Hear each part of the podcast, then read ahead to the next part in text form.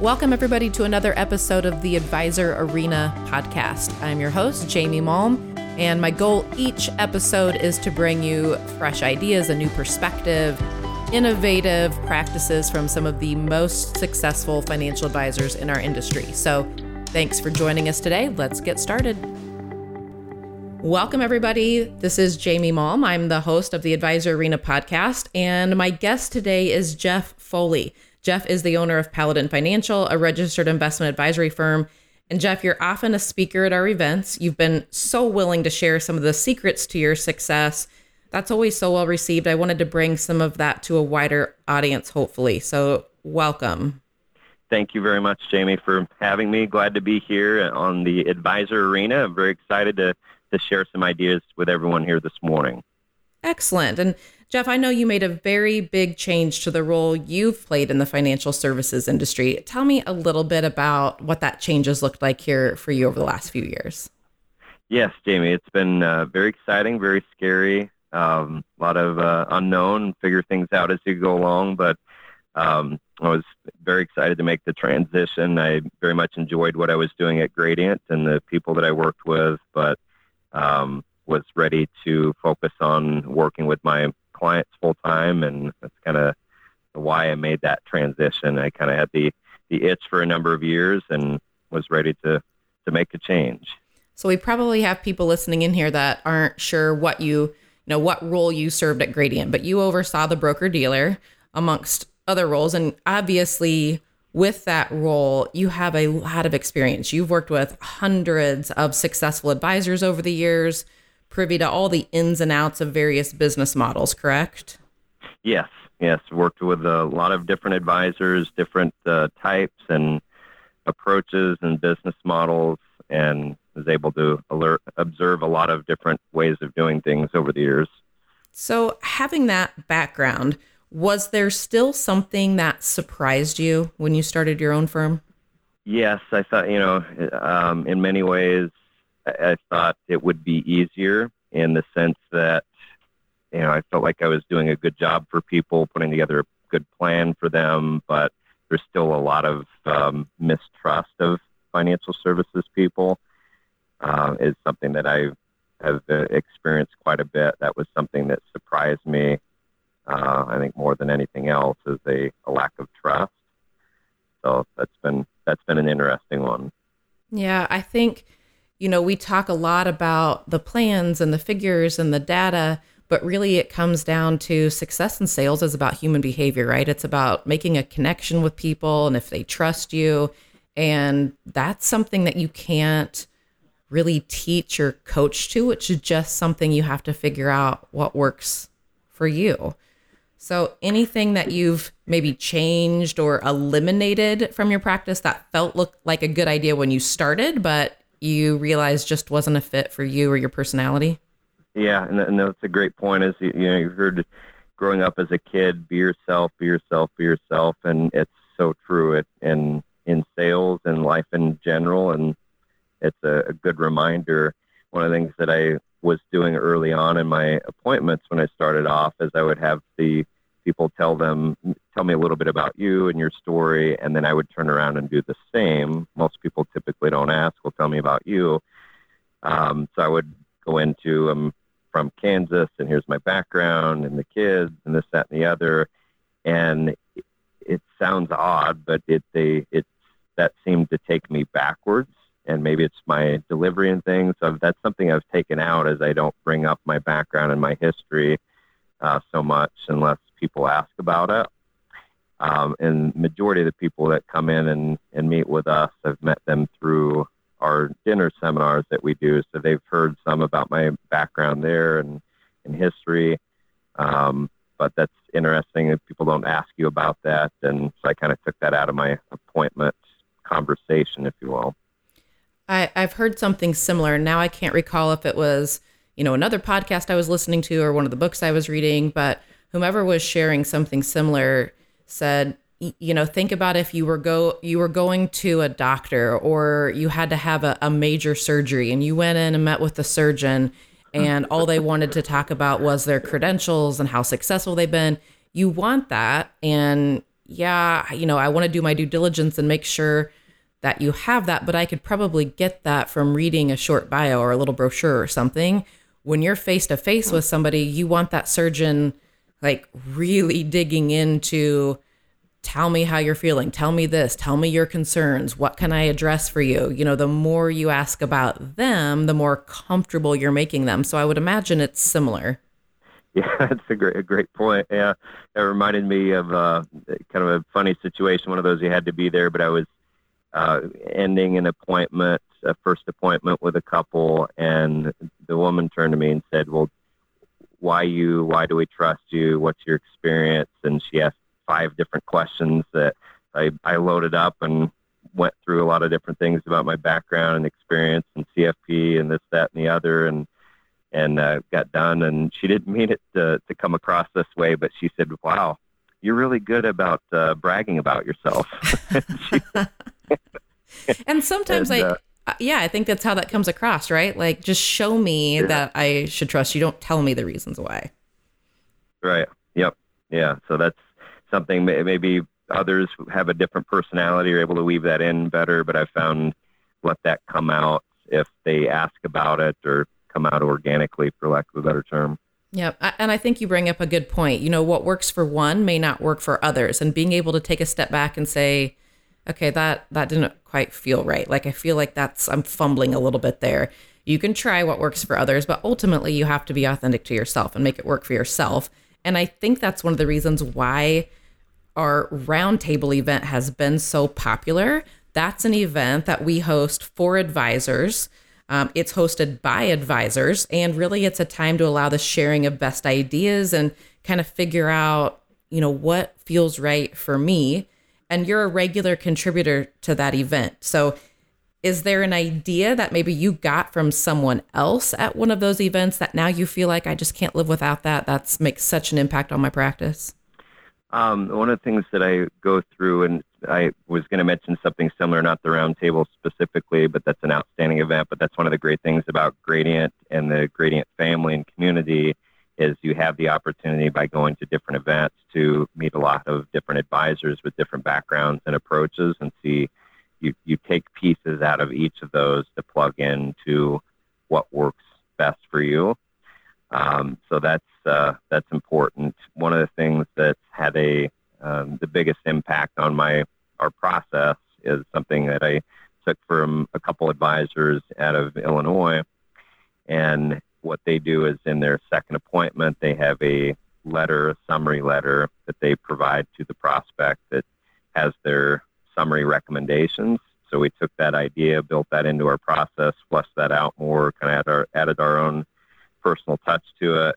And that's really central to what we use in our sales process, but it's also core to what we do if someone becomes a client. We've then done a lot of that heavy lifting to identify here are the areas in legacy and estate planning, your risk tolerance, your income needs, your taxes, all these different areas that we can come back to, and we use that as our punch list over time to help that client cross things off that list make progress, have some wins, and then add other things on along the way. Like, okay, now you're 65. Let's talk about Medicare supplements and what do we do about that? So that's that's been an important tool for us. I like the idea of having like a summary because I, I know it can get really overwhelming to look through all of the reports and the charts and the data and the figures. And it may all make sense when they're sitting there in front of you and you're walking them through you know, this first, and then we're going to implement this. And, you know, at this stage, this kicks in. But that's easy to forget, right? I, I think the statistic shows they're going to remember about, what, 10% of what you say in the appointment. So if they have a summary, and I would imagine the summary has what, like bulleted items in each of the categories that highlight what you're trying to accomplish. Correct. Yep. Exactly right. Yep. And it, it flows kind of in like a timeline. So they can see just as they go through, like you said, like, are we on track? Have I overlooked something? Do I have a question on this item? And it allows them then to not have to dig through all of the detailed reports and, and information that you're still providing, mm-hmm. but they're not looking there for their, you know, quick overview, so to speak. Exactly, and it, it also helps to add um, evidence, if you will, on why would you want to work with me as an advisor, and why are we charging the fees that we charge, and why make the change from either doing it yourself or the advisor that you've worked with for 10 years. So when I get done with the the summary in the second appointment, I go back to that letter and I tell them, out of all of these different things, if I feel like I've, I'm going to get a good answer from this, out of all these different things, how many of these things, and I point to them on the page, how many of these things did your current advisor address with you? Yeah, that's a great point. I love that. It's usually none or a couple of them, and then I pivot into that's why we would like the opportunity to work with you, and. Very good. Okay, so I feel like we have established your professional role, but I can't have you on as a guest and not discuss how we know each other. So you live in Minnesota now. but if we rewind to the 90s, you lived in Kansas. I yeah. live in Kansas in a very rural area. And the high school I went to had about 70 in my graduating class. So it wasn't a big school. But you and I went to the same high school. Yes, you're uh, you were a few years younger than I, but your your class was the big one. You had 70. We had 50 in our graduating class. but yeah, uh, fellow Lindsborg your... Viking. That's right. so I bet yeah. there's a lot of people that know us, that work with us, and have for 10 plus years that don't realize that. But my entry into this business can actually be traced back to you. And the same for Brad, my husband, who was a guest on the show here a few weeks back. We all went to high school together. So I feel like you're kind of like Kevin Bacon. Oh, yeah. like we should maybe try play a game, the six degrees of Jeff Foley instead of Kevin Bacon. But you know, yes, you, you knew me back when I had hair. true, true, and Brad. I think I've got pictures to prove it. Yeah. So something that I know you do extremely well is keeping your activity level really high with multiple prospecting efforts. What does a typical month look like for you with your prospecting activity? Yeah, so our main activity that we do is dinner seminars. So this past year, 2019, uh, we did I think 58 seminars, and in 2020 we have 52 scheduled. So that keeps the the uh, calendar booked um, quite a bit. We have uh, this is a today's Tuesday. We have a seminar this coming Thursday. Um, the following week we have two seminars. So depending on the month, we're doing four, six, you know, uh, dates. Um, we do traditional dinner seminars at restaurants. We have um, federal benefit seminars that we do that are non-meal events. Um, I've tried the social media seminars, and uh, we also do. Uh, we're part of Dave Ramsey's uh, SmartVestor Pro program. So those are our, our core marketing efforts. So I would imagine for most 58, 52 seminars you know, might sound a little overwhelming. But you've obviously been in this business uh, long enough to know and agree with the fact that seminars over the years haven't gotten easier, right? They've gotten harder. They their returns are lower, they're more saturated, people have more options, they're becoming a little more jaded. Why do you still choose to do them? Uh, to me, it's the most effective, and we do some social media as well, and I think that will, you know, get better over time but the dinner seminars are still the the most predictable. You put in X, you get out Y um, marketing approach that I've seen, and you can c- control your activity. There's a, a, lot of benefits of doing that. A lot of negatives, obviously, but um, that's that's proven to work very well for us. So, how many appointments would you say that's translating? If you're doing that kind of activity, what does a typical week look like for you in the way of appointments? Um, so this week, um, just glancing at the calendar, we probably have 24 appointments scheduled, and I've gotten back into in the holiday seasons. I get off track with this. I've been doing no appointments on Mondays, and with the holidays, things got so hectic. We kind of got away from that, but this week we're back on track with no appointments on Mondays. So I think around 24 appointments Tuesday through Friday this week. Uh, the previous two weeks, we ran about 30 appointments per week for the last two weeks. So it's so, uh, we're staying pretty busy. Yeah, I would say so. I mean, that's a hundred plus appointments per month, and when you you know keep the pipeline that full and the activity that high, I can imagine that can get overwhelming in a hurry. But you have an assistant, which I can say I know from all the agents and advisors that I've worked with over the years, it's a game changer, right? And so many are trying to keep costs down by not hiring an assistant. And it's actually costing themselves money because they're doing all the work that should be delegated. You just can't get your activity any higher because you've loaded yourself down with work that you shouldn't be doing. So, any advice for others on, you know, how you get the most benefit from your assistant that allows you to work 100 plus appointments per month? Yeah, it's one of the biggest things. If you're if you don't have anyone helping you out and you truly want to grow, it, don't put any further thought into it. You've got to figure out a way to make that happen. Even if you start off with a pipe, uh, part-time person, an intern, something, but you have to leverage your time. And you know, if you think about it, if your goal is to make, um, making up numbers, if you want to make five hundred dollars an hour don't do $40 an hour work, find someone to do that so that you can focus on the $500 an hour activities. Um, there's a lot of analogies out there. Doctor's office, you go into your see your doctor for your annual checkup. Your doctor doesn't greet you. Your doctor doesn't take your temperature. Your doctor doesn't weigh you. Your doctor doesn't do all of these different things. They have a business model in place. Someone else will take care of those activities so they can focus on doing what they do best. And that's also a benefit to your clients is you're able to spend more of your time focusing on the activities that are going to be providing the best benefits for your clients, not answering the phone or whatever it might be. Yeah, I think that's so important. And, you know, you've done an excellent job of that. We have a lot of people that do an excellent job of using assistants, but gosh, it's so important.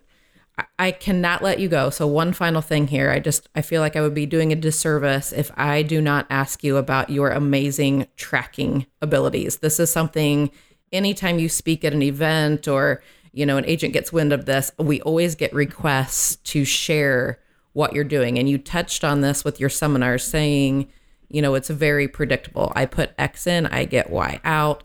That comes from your tracking, but tell us a little bit about what all do you track and what are you doing with that info? Yeah. So we track our production, obviously. So we have different business lines. We have our insurance side, which is fixed annuities and life insurance. I'm also a registered rep with Gradient Securities. Um, we have two RIA firms, so we have activity we're tracking there. So we, we track our production and can look at what we have in total during any given period of time.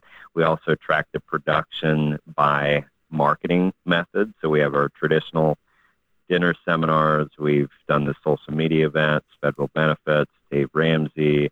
Uh, we've we're, we've used uh, SmartAssets and some other methods so we can see here's how much revenue has been generated by marketing bucket and what's the ROI on those.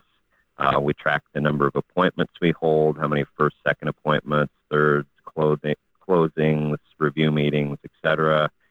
Um, those are a couple off the top of my head. And once that was set up, I spend zero time myself tracking that. I can pull up and look at a report and see where we at in these different areas. So that's where our team comes in as they're entering and updating that information along the way.